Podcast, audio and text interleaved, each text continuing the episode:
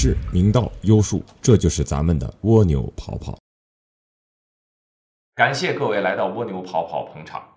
这个上一期节目播放之后啊，有一个天津的网友跟新浪微博里边就跟我互动，他说：“哎呀，天津终于有一个新媒体的视频节目了，这必须支持本地的节目啊！这个如果需要我的话啊，私信我啊，我绝对全力以赴。”呃，很是激动啊！天津看似比较落后，好像那个哎新鲜事物好像做的比较少。这顾名思义啊，天津这个曲艺之乡，其实传承的部分可能更多，包括就像我们这次小说的内容，它可能也是上下五千年这个民族精髓的一个结晶。有没有什么科学道理呢？可能没有，但是未来可不可以用科学来诠释它呢？我们也不一定啊。啊，闲话少说，希望我们本土的网友朋友能够更加多多的支持蜗牛跑跑的视频节目啊。那我们还是回归这样一个故事，我们接着上回说。上次说到了三个人嘛，找到了灵，在灵的东南角的门口倚在那儿就睡着了。那睡醒了之后呢，陆轩啊被这个太阳晒的这个脸很热，这昼夜温差比较大嘛，一觉睡到了大概中午这个阶段，太阳也比较毒，哎，觉得脸上火辣辣的就醒了。醒了之后蒙蒙的睁开眼睛，然后他就发现王娇跟小刘哪儿去了呢？难道又是跟在沙漠里面？那个大卫的魔术一样啊！前两期我们提到过哈，没有看过的网友朋友可以出门左转看看我们前两期，就是忽然间把一个人就变没了。上次是把他变没了，然后又把王娇变没了，难道这次是王娇跟小刘一起消失了吗？赶紧摸摸自己手中的那把 AK 四十七，忽然间发现了啊，枪还在啊，那应该不是什么大问题。但是接二连三这种稀奇古怪的事儿发生呢，也难保啊不是一个什么新花样。所以呢，还是提心吊胆。正在犹豫的时候啊，就看见远处有人喊他：“陆轩，哎醒了呀！”哎，还挺开心。仔细一看呢，就是小刘跟王娇俩人就回来了，大包小包哈。回来之后，小刘很得意，咵一大堆木头扔在地上，从包里边又拿出来了一大块肉。你想啊，自打他们跳到沙漠里面，一直走到土城，包括睡了一宿，那是啥也没吃啊，那体力上也跟不上啊。两个人啊去找吃的去了，小刘就跟着陆轩这嘚瑟啊，怎么样？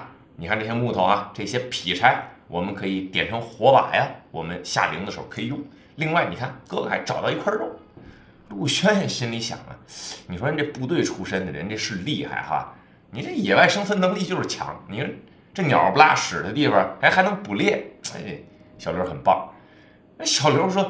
我捕什么猎呀？你别说我不会那个技能，就说我会吧。你也说了，鸟不拉屎的地方，我往哪找猎物去？哎，那大家就奇怪，那你这东西是从哪儿来的呢？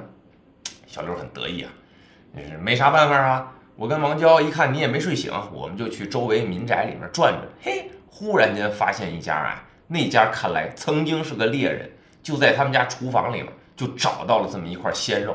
哎，坛子里面他也打好了包装哈。还有腌的肉干呢，哎，就全都给他个卷包会，全都拿走了，避免三个人没有粮食吃啊。这陆轩就很诧异啊，说：“你看啊，一个上千年的古城能找到一块肉，哎，这也不奇怪啊。那去找到一块肉，那也应该已经被风干很久的肉了，那也不可能是新鲜的肉啊。”说着就上手摸了摸，哎，别说，真的挺新鲜啊，这个血还都未干。然后陆轩就提示大家，就说：“你看这上千年的历史了，这肉也保不齐也得一千来岁了。你到现在还这么新鲜，那肯定是防腐剂的作用。这玩意儿你们也敢吃？”哎，王娇这时候就不爱听了啊！我是医学专家呀，我鉴定了啊，这块肉绝对没有防腐剂，大家就放心吃就行了，还不相信我的专业知识吗？陆轩心里想啊，不是相信不相信的。这个稀奇古怪接二连三，我没办法相信这个东西吃下去，如果真的不好，还导致丧命了呢。小刘就劝大家哈，即便吃了丧命了，也比当饿死鬼好啊！你不吃，你说咱们已经啊三天没吃东西了，你说你还能再顶个一天半天的吗？你即便死啊，也当一饱死鬼，赶紧吃吧。这陆警官还是不放心，就说：“我建议大家还是不要吃。”哪怕我们再去找一找呢，万许还真有个啥猎物呢，你看我们这有枪啊，小刘那又有刀，我们去打点猎，不也比吃这种莫名其妙的东西要强吗？小刘实在忍无可忍，哎，陆警官，我算是看出来了啊，你自己藏那点臭豆腐啊，那你就吃你的臭豆腐，你别吃我们的肉啊，我跟王娇吃。陆警官说：“我哪来的臭豆腐？我要有臭豆腐，昨天就吃了，我还至于等到今天吗？”忽然间说完这句话，就发现确实有这么一股子臭味儿。这臭味从哪儿来的呢？几个人的目光就锁定到了他们睡前背回来的那个茧。上集我们也提到过啊，就跟蚕茧一样，但是很大，跟头母猪一样大。那说这个东西怎么发出来恶臭？那这里面到底是什么呢？小周说：“哎，我上去看看。”刚要伸手摸，王娇跟他说：“哎，你别摸，它万许有毒呢。它万许有点啥，什么酸性、碱性这些腐蚀性呢？”这样啊，从小药箱里面就拿出了一副做手术用的塑胶手套，说这个抗腐蚀能力比较强，你戴着这个再摸。小周戴上手套之后啊，就拿手摸了摸，哎，挺有弹性。然后想把上面的丝蹬断了，哎，发现韧性很好，蹬不断。没办法，掏出了自己那把军用刺刀。一下扎下去，就开始划出了一道大口子。这时候大家都紧张了。你想，茧里面一般是什么？蚕蛹啊。那像母猪一样大的一个蚕，你说它里面是个什么呀？它即便是个蛹，那也是个挺大体积的物件了。而且这么奇怪的一个地方，它里面那个东西万许是活的呢？大家都很紧张。这时候陆警官就下意识的把 AK 四十七的保险就打开了。食指就扣住了扳机，枪口就对准了这个茧。万一有啥情况，瞬间好开枪。没想到小刘拉开了这个茧之后，用手一扒，惊奇的发现里面其实是一个干尸，几个 AK 四十七的弹夹，腰上呢还有这么十来个手雷，然后口袋里还有一个军官证。看了一眼军官证，这个小刘的脸色就变了，显得心情有点沉重。把军官证又给他放回了口袋里面，抬起了右手，敬了个军礼。小刘说：“你看，这是我们同年入伍的战友，没想到这么年轻就牺牲了。”陆轩就说：“我作为一个警察哈，我一定帮你把凶手找出来，给你的战友报仇。”王娇想：“你这摆明了是脱水死亡的现象，哪来的凶手啊？”陆轩说：“脱水。”快速脱水能导致一个人死，他能快到哪儿去啊？还是我们前几期那节目提到过的一句话啊，你就是你喝完水撒泡尿啊，你也需要一段时间的消化吧？就是即便沙漠里面再缺水，那你想脱水快速的导致死亡，也不是件易事儿。这么多的质疑哈，那么就难保刚才我们说的那块肉会有问题。所以说大家还是不着急吃。陆警官也提出，我要去你们找到肉的那个现场去看一看，毕竟我侦查现场还是有经验的嘛。咱们确保万无一失，咱别因为这些小的疏忽啊，导致我们出点啥意外啊。王娇呢，留下来继续去给他做一个深度的尸检，这样我们找找根本原因在哪。哎，大家也没啥意见。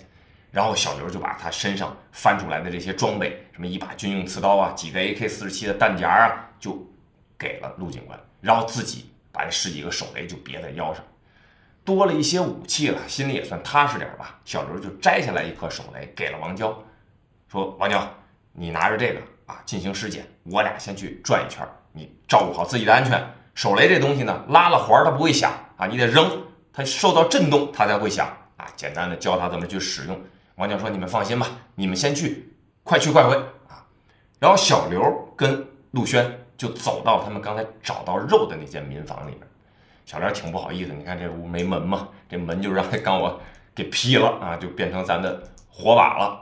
然后看这个屋里边非常的干净古朴，墙上挂着一个巨大的弓，而且还挂了两张虎皮，可见啊，早年间就这户人家那也是捕猎的能手啊，要不人家有这么大的一块肉呢。然后小刘指了指，说：“你看，在厨房这案板上，我刚才就是从这儿找的肉，也很新鲜。你看这菜刀上还有鲜血呢，你看血都没凝固啊，这肯定是新鲜的。”陆警官就琢磨两种可能，一种可能呢，就是连队的人带来的肉，或者捕猎打来的肉没吃完，他们就消失在这个城里了，或者说是哎有什么紧急任务哈，就就都走了。另外一种可能就是这块肉真的是一千来岁啊，有个呃九千岁啊，就跟跟这个皇帝亲戚这名字似的啊。他说，如果是连队的肉，那可能性不大呀，因为连队如果说有紧急任务的话，出现了什么紧急集合，一定会先带着自己的食物出发，怎么会把吃的东西，甚至还有腌制好的肉干放在那儿呢？那你腌它干啥呢？那可能就是另外一种情况。这个时候，陆警官也想到了鬼船。哎，小刘说啥叫鬼船？陆警官说，你看，在大航海时代的时候啊，就有这么一个说法。说有的人就见过鬼船，但有的人就没见过。所以船很奇怪，就偶尔它会出现，偶尔又会消失。但是你从船上看，它所有吃的东西都很新鲜，甚至有的人看过啊，有一杯咖啡就跟刚冲的咖啡一样，哎，冒着热气儿，有点微温。但是这个鬼船也是有很长很长的历史了。难道这个土城跟这个鬼船有什么雷同的地方吗？大家都没办法解释啊。但是至少心里这块大石头呢，算是略微的踏实了一点。说这样，我们赶快回去看看王娇在尸检的那个环节里面有没有什么新发现。陆轩跟小刘就快步的往回走，走到跟前儿，正好王娇的尸检工作也基本上完成，一边摘着手套，一边就跟他俩讲，没啥意外，还是我的那个估算啊，就是快速脱水导致死亡，没有任何说凶手的出现。有一些致命的伤痕，这些都没有啊，就是正常死亡。这个时候就越听越奇怪，这到底是怎么了呢？这一连的人都去哪儿了呢？怎么还会出现这种快速的脱水？这样吧，咱们还是先烤肉，咱们好歹吃个七分饱，也有力气下陵去探求一下真正的原因啊。然后说着，小刘也挺高兴的，还有，终于大家都认可吃肉了，还确实饿坏了。赶快张罗王娇，又点火把，哎，又开始切肉，然后准备开始烤。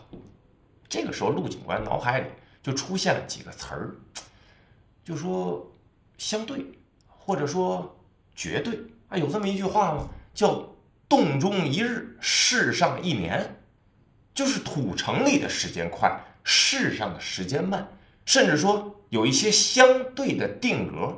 想到这儿的时候，陆警官一拍大腿：“我知道了，原来原因就是这个。除了每周的视频节目之外，我们还有一个微信公众平台。如果你想加入一个奇葩的互联网社群，跟更多的网友一起互动，那就扫一下屏幕上的二维码吧。当然，也可以在搜索框当中输入‘蜗牛跑跑’四个字，然后点击留着小胡子的老齐就可以了。每天精彩上瘾的六十秒脱口秀语音，我在那儿等你。”刚才这陆警官一拍大腿啊，给那俩人吓坏了。哎呦，你这是干嘛呀？什么玩意儿你就明白？明白什么了？然后陆警官很得意啊，让：“王娇，我给你出一道测试题啊。你看啊，如果说我们两个人都坐在一辆汽车上啊，这汽车以六十迈的速度，每小时六十公里的速度啊在前行，你说是我快呢，还是你快呢？”王娇说：“这废话嘛，当然是咱俩一样快了。咱俩在一个车上嘛，都是每小时六十公里的速度嘛。”陆警官说：“对了，问题就在这儿。为什么说这块肉可以这么新鲜？为什么他们可以快速的脱水死亡？就是因为在这个城里面，时间是加速的。哎，也调侃王娇说：‘王娇，你放心啊，时间再加速不要紧，你只要在这个土城里面待着。’”它的时间是定格的，这样呢，你就可以一直都保持你这种青春年少、美丽动人的面容了。然后别出去啊，一出去之后就跟我死去的那个女朋友一样啊，就变成八九十岁的老太太。然后王娇就说：“那也不行啊，这鸟不拉屎的地方连个吃的都没有，我总不能一辈子待在这儿啊。但是我一出去又变到老太太，嘿，说着啊，就有点不太开心，有点要哭天抹泪儿。然后。小刘就有疑问，就说你女朋友哈，那为啥她一直都在这个城里面被发现的？那她怎么就是八九十岁了呢？然后陆警官就分析，就说她可能是逃出去过，但是忽然间就变老了，又赶快的回到这个城里来，但是已经为时已晚，因为已经变成八九十岁了，身体机能已经衰老了，所以说可能没得救。那咱就吃肉吧。至少通过这一点哈，时间是可以定格在这个土城里面，只不过是外面的时间在流失，至少肉不会对我们的身体健康造成什么影响。咱也不知道这是啥鬼推论哈，反正是真是假，有没有道理，给自己一个借口，吃口饱饭。不管怎么说，人饿了也得吃东西啊，对吧？好歹有个心理安慰，多多少少是件好事儿。哎呀，烤好的肉放在嘴里真香啊！不但肉鲜，而且饿了这么久，好歹吃上东西。我估计不好吃，那也得是个美味啊。大伙儿也不敢多吃啊。第一呢，吃的太饱。你后面有点什么意外行动的话，这腿脚不太灵活，又容易犯困。第二点呢，再多的肉哈，这三个人也够吃个十天半个月。尽可能的少吃一点，让自己的时间更长一点。谁也不知道下一顿饭的时候什么时候出现。吃好了，点好了火把，都加工好了自己的装备，带好了自己的物件，这就准备从东南口开始下令。很多网友朋友该问了。你前几期不是讲了吗？那陆警官不是有一个特牛的手表吗？有卫星定位，有照明系统的，他那个东西也可以照明啊，你干嘛非要用火把呢？其实这里边啊，就有一个小常识，就为什么下陵的人都喜欢用火把呢？它第一啊，它是一个照明的作用；第二呢，它可以监测这个环境内氧气含量如何。你比方说，你举这个火把，你走着走着，哎，火把的火越来越小，越来越小，甚至要熄灭。那就证明你这个位置的含氧量会变得很低，那就不要再走了，赶快往回撤。啊否则火把一灭，氧气很少，你再看不见路，那你就会因为缺氧会死在这个地方。所以说，最终大家还是决定要用火把。那就说这样啊，我拿着 AK 四十七了，那我走前面，王娇跟在我后面，小刘你断后，一定监测好后面有没有什么问题。三个人呢，整理好了行囊，一个接一个的就从胖子进的那个入口，就是东南口，开始下令。一米五左右宽的那么一条小道，楼梯儿一节一节的台阶儿，手摸上去啊，这个旁边的这个山洞的这个壁啊，还有一些苔藓，摸着很滑，也一眼望不到边，伸手不见五指，就是这个小火把能够照亮一点点光。这个时候，陆警官就跟王娇说：“王娇，你照顾好火把啊！他真要是灭了，咱可连跑都不知道往哪儿跑。”然后大家也很小心，一步一步在往前走，一步一步在往前走。然后越走越觉得没头儿，好像这路呢也是笔直的，没有啥曲了拐弯啊，就是一条直路。但是走了这么久，也没走到头。回过头看去啊，就是他们进来的那个入口，那点光越来越小，越来越小，那就走得越来越远了吗？大家心里就开始嘀咕：是不是这条路走错了呢？我们还要不要坚持继续往下走呢？小刘也想，你说这胖子这么懂，对这些古文化，对这些奇门遁甲、阴阳之术，他从这门走，那绝对有道理。我觉得咱还是别试了。咱就坚持走过去。这王娇也很同意啊，你知道吗？我刚才进这个门的时候，我就鼓起了多少勇气啊！你们要说现在退出去，再换一个门，我肯定没有勇气再进去了。陆娟一看，好吧，那咱就接着试探性的往前走吧。就说咱们走的再慢啊，也走了大概得有三十几分钟了。要说这个距离也不短，怎么就没头呢？说着说着，前面就看见一具尸体。咱也不知道是尸体还是说一个人就累晕了啊，就趴在那儿。哎，看那体型特别像胖子，难道胖子出现啥意外了？但是就这点距离哈，胖子如果遇见啥危险的话，早就跑回去了，也不可能从昨天他就进了陵墓，我们都睡了一宿，吃完东西再进来，他才走了这么点儿，这可能性不大。那这个时候陆警官呢就过去试探性的看了看，拿枪杆呢就顶了顶，发现。并不是胖子，只是看似比较类似的这么一个人，同样不是什么干尸哈，这个就像气儿吹的一样了，那肥的就跟要炸了一样，但是面目全非，眼球也没有，两个窟窿，顺着窟窿还往外爬小虫子，哎呀，这个局面真是不敢想象，给王娇也吓得够呛。陆警官一想，这是什么情况呢？如果前面真有啥意外的话，不行，我们就先往回撤。这个时候就越想越恐慌，他忽然间呢就感觉到这个胖子站起来了，然后陆警官吓坏了，扭头就要往回跑，后面伸手就抓住了陆警官的衣领子。陆警官一想，去你奶奶的！手里反正有枪，回手拿着枪把，梆就一下，就听对过嗷的一声。陆警官说：“呀，这尸体拽完了，我我打了一下尸体，然后尸体还会出声音，这什么玩意儿啊？”然后忽然间就听到了一个很熟悉的声音，说：“陆轩，你他娘的，老子救了你一命，你反而打我！”这个时候，陆警官回过头来一看。原来是小刘，捂着脑袋，已经出血了，被他枪打的这一下，就这一下的力量，那真是要救自己命的力量啊！你想想看。他说：“我怎么就要死啊？你怎么就救我了呢？”小刘说：“你装什么傻呀？你真不知道假不知道啊？你看看，你掉头往回走，这是个吊桥哎，本身我们就扶着这个大的石墩在往前走，你现在蹦过头往回走，你看看底下，你要是从这个石墩上翻下去，你想想你是什么后果？”吊桥，陆警官根本就没有见过吊桥，一直都是很滑的这种陵墓的墙壁呀，怎么会有吊桥呢？这个时候好像自己完全不记得是如何走到现在这步田地的，低头又看了看，哎，我刚才看的那个尸体呢？小刘说哪他妈有尸体呀？你忽然间就抽风，然后你就掉头往回跑。我怕你掉下去啊！我们走了没多远就没有石阶了，就是靠吊桥一直在前行，底下全是无底深渊，我才拉了你一把。哎，然后你还还打我。这个时候，陆警官也心里一一个寒战啊，这是什么情况？然后几个人怀着这种思绪啊，这陆警官就边道歉吧，哎，赖我了，小刘还如何如何。然后几个人继续的往前走，没想到没走两步。就走到了这个山洞的尽头，在这个尽头的墙壁上，看到有一幅古画，哎，古香古色，有点像契丹族，哎，这个有很多的凤。你想，在契丹族的服饰，而且又有凤，这画的肯定是一个达官贵人。为啥？你看，在辽国的时候，这萧太后一直执政啊，垂帘听政。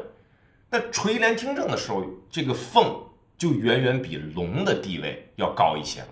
所以说，龙凤都是我们这个古代里面讲究这个权贵才能用的吗？而且要赶上那样的一个时期，那凤很高的地位了。哎，说这个女孩画的还挺漂亮啊，又很淳朴，然后又是这种民族的服装，呵，看起来特别的诱人。就在王娇和小刘都盯着这个画看的时候，他就觉得有点不对了。你说王娇，你别看了。你说这种美妙的画吸引吸引我和小刘这种傻老爷们儿就算了，你这一女孩还爱看美女吗？然后王娇根本就没反应，然后陆警官就仔细的去看，哎，王娇，我跟你说话呢。然后王娇的面目表情就开始变得越来越狰狞，而且不理他。这个时候陆警官就开始觉得有点诧异了，难道刚才我也是下意识的看了这个画，然后？我就忘了那些过程，然后我就出现了幻觉，然后我就想跳到无底深渊里去。那如果是这样的话，那王娇很危险。说着，王娇就从这个医药箱里边拿出了一把手术刀，奔着自己的眼睛就插了进去。这下坏了，别说手术刀有多快会插坏眼睛，那手术刀那但凡使的大一点劲儿，那很有可能从后脑勺里边穿出去啊。这时候，陆警官什么也不管，上去就掐住了王娇的手，然后两个人就扭打在一起。王娇一个小女生，没想到就力大无穷，陆警官一个人根本就治不服她，只能是摁住她的双手，把她摁在地上，让她不要自残。难道这个话有什么问题吗？这个时候，陆警官嘴里也在喊说：“小刘，过来帮忙啊！你快点帮帮帮忙，控制住王娇。王娇不知道怎么样，可能是中邪了。”这个时候，陆警官再扭过头来看小刘，拿着个火把，若隐若现，照着自己并看不清楚的那张脸，面目一样狰狞。这时候，陆警官想：坏了，难道小刘也看了这幅画，他也中邪了，他也要杀死我？那我一个人也管不了两个呀！况且这边还摁着王娇了。你说，我如果救小刘，王娇就得自残。如果我控制住王娇，小刘就得弄死我。你说这个东西怎么取舍呀？没想到小刘真的来攻击他，火把冲着陆警官就砸了下来。陆警官抱着王娇就打了几个滚，又要控制着王娇，又不能被小刘攻击到。刚一个踉跄翻过来之后，没想到忽然间窜出一个身影，手法极其熟练，从小刘的背后，梆就一脚给小刘踹了一个跟头，过去膝盖一顶，一个反面的擒拿手就把小刘摁在那儿，然后就招呼他。哎，说哥们儿，把他俩绑起来，蒙住他俩的眼睛，啪就扔过来一套绳子。这时候陆警官拿过来一看，这是军用的绳子，这又不怕火又不怕水，难道这个人是连队的人？然后也不管那三七二十一了哈，先把他们绑起来再说，连手手脚脚都不放过，绑在了边上，把眼睛蒙上，然后坐下来一看，跟救他这哥们儿聊聊天吧。然后陆警官也递上了一根烟。两个人也深深地吸上了几口，然后那位陌生的人士就说：“你是陆轩吧？”哎说：“哎，你认识我呀？”他说：“嗨，也不能算认识，其实我就是在这儿等你们这个连队的连长，我姓张。”让陆警官心想：“咱俩第一次见面，你也未必交代的这么清楚吧？”哦，原来是张连长，难道你们连队的人都死了？我们怎么一个都没看到呢？然后。张连长说：“我派了一个人留在外面接应你们呀，难道你们没看见吗？”然后陆轩说：“哦，也不能算是没看见吧，看见了。”然后就把捡的这个事儿就描述给了张连长。张连长说：“哎，没想到他也牺牲了。你看，用了个‘也’字。”那陆警官就说：“那全连还剩多少人呢？”张连长说：“如果我说就剩我自己了，你信吗？”遇见了这么多稀奇古怪的事儿，你说陆轩他能不信吗？他肯定信。他说：“我相信，但是，是不是都像他们一样这样着魔中邪了？还是说遇到捡的情况了？哎，他们两个这是什么情况呢？”然后低着头，张连长就说：“那幅画受到了诅咒，有一些，你说咒语也好，你说它叫催眠也罢。”有一些这样的能力，但凡看了他的人都会癫疯发狂。然后陆陆警官就说：“ 那我干脆毁了它啊！”拿着火把就要冲过去。张连长说：“你别毁，好歹那是国家文物啊！你要毁了它，那国家得受多大的损失啊！”陆警官说：“哎呀，损失他奶奶个卷儿啊，对吧？我们人都快活不了了，他害了多少人？我坚持要毁了他。”这时候，张连长就冲着陆警官就走过来。这时候陆警官觉得张连长这个表情啊有点不对，然后举起了火把，他估计也打不过张连长啊，那只能威胁恐吓吧，对吧？那你别过来啊！你如果再过来，我就把这个画毁了。然后连长说：“你千万别毁，这真的是国家文物，国家可以找到这样的一批文物是多么不容易的一件事儿。我们都死了一个连的人了，我们再保不住这些文物，那要我们干什么呢？”他说好，那你只要不过来，我就不毁了它啊。那你给我出个办法，那咱怎么办？咱也不能看他呀。这时候陆轩心里很清楚，刚才就是因为在跟他描述的时候，张连长看了这幅画一眼，估计也是中邪了。然后张连长这浑身直哆嗦，攥紧了攥拳头，然后跟陆轩就说：“这样，你拿衣服，你把画盖上，这不就没人能看见了吗？我们不也就可以解决这样一个诅咒的问题了吗？”哎，陆警官说：“哎，想想也有道理啊。那好，那你往后退啊，那你往后退，退到黑暗的地方，我来挂这幅画。”然后张连长就往后退，陆轩从背后冲着张连长，啪就给了他一下子。因为你不知道他是什么情况啊，你至少试探性一下。没想到张连长没还手，噗的一下吐了一口血，仔细看还是黑色的血。慢慢悠悠的，张连长就把头扭过来了。这时候看张连长那个眼神啊，就开始正常了许多。张连长说：“你知道吗？刚才我的脑海当中又出现了另外一个我，在告诉我，杀了他，杀了他，你不杀了他，他一定杀了你，杀了他，杀了他。”他说：“你知道我有多少次听到过这样的声音？可能仗着我是军人，我的意志力比较强，我一直在告诉我自己不能这样，不能这样，不能这样。就是这种意志力的对峙，让我的心脏，让我的五脏六腑完全无法承受这样的压力了。”我真的快不行了。陆警官说：“这样，呃，我们两个啊，把火把熄灭，这样我们就不会看到这幅画了。然后画也挺大，我们把我们两个人的衣服连在一起，然后我们把它盖上。张院长说：“行啊，那我就撒泡尿给你的火把弄灭了。”陆警官说：“别呀，你撒泡尿是挺快的，我一会儿还得用了呢，我再点可点不着了。”然后两个人啊，噼里扑噜费了九牛二虎之力，算是把火把给弄灭了，一个火星都没有，伸手不见五指。两个人摸着黑就开始把自己的衣服往这个石画上面去挂，有一些凸起的部分呢，就拿一些小石头给它压上，这样衣服就不会掉了。就在干的时候，就听背后说了一句：“哎呦，难道又有新怪物吗？”啊，陆轩慢慢悠悠的回头看了一眼。啊原来是王娇醒了，王娇慢慢的苏醒，然后小刘也慢慢的恢复了自己的意志。但是要知道哈，他们现在走到了这个门口的尽头，也没有任何其他的路可以选，也没有其他的机关发现。胖子就是从这个位置走进来的，也没有找到胖子的尸体。难道只有胖子才能找到？下一个阶段的机关所在吗？